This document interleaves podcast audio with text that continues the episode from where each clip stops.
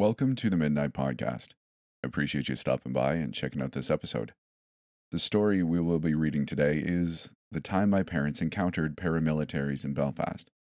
I'd like to thank uh, Gloiner for sending this in, and I hope you enjoy it. Before we get started, actually, huge shout out to the patrons for supporting this and for you for listening. So, thank you for stopping by. Let's get started.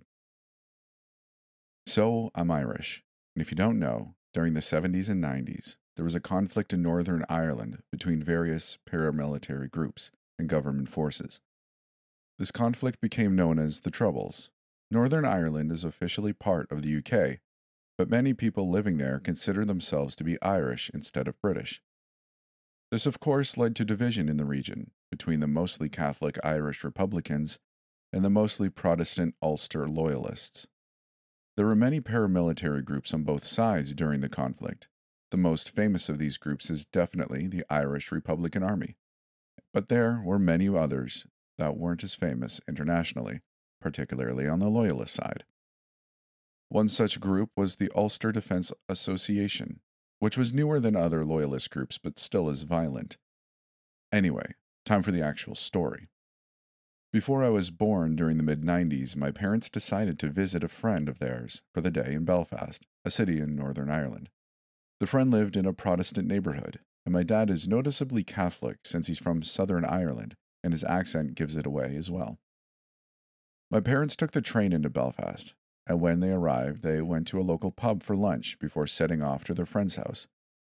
As they were coming up to the house, my mother noticed that people were giving them dirty looks from all directions and when they tried to ask one of the locals for directions to their friend's house, the person in question just ignored them and kept on walking.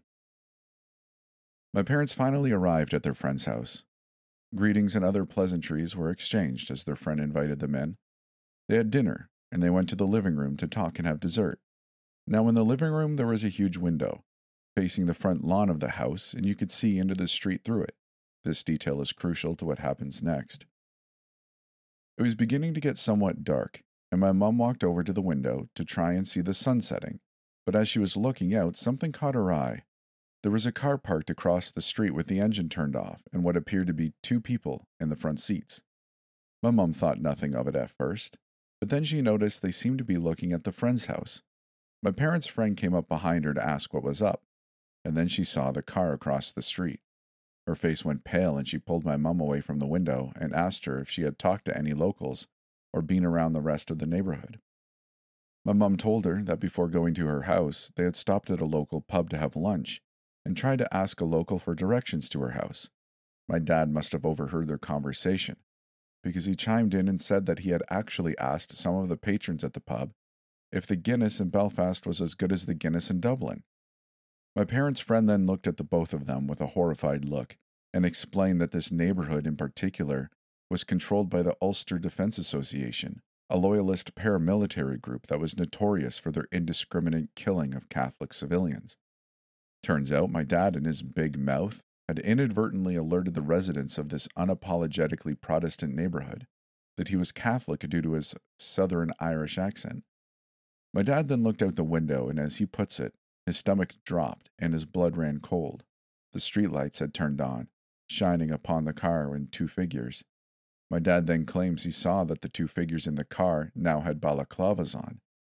As soon as he let my mum and their friend know, their friend immediately sprang into action and quickly led them to the house's back door.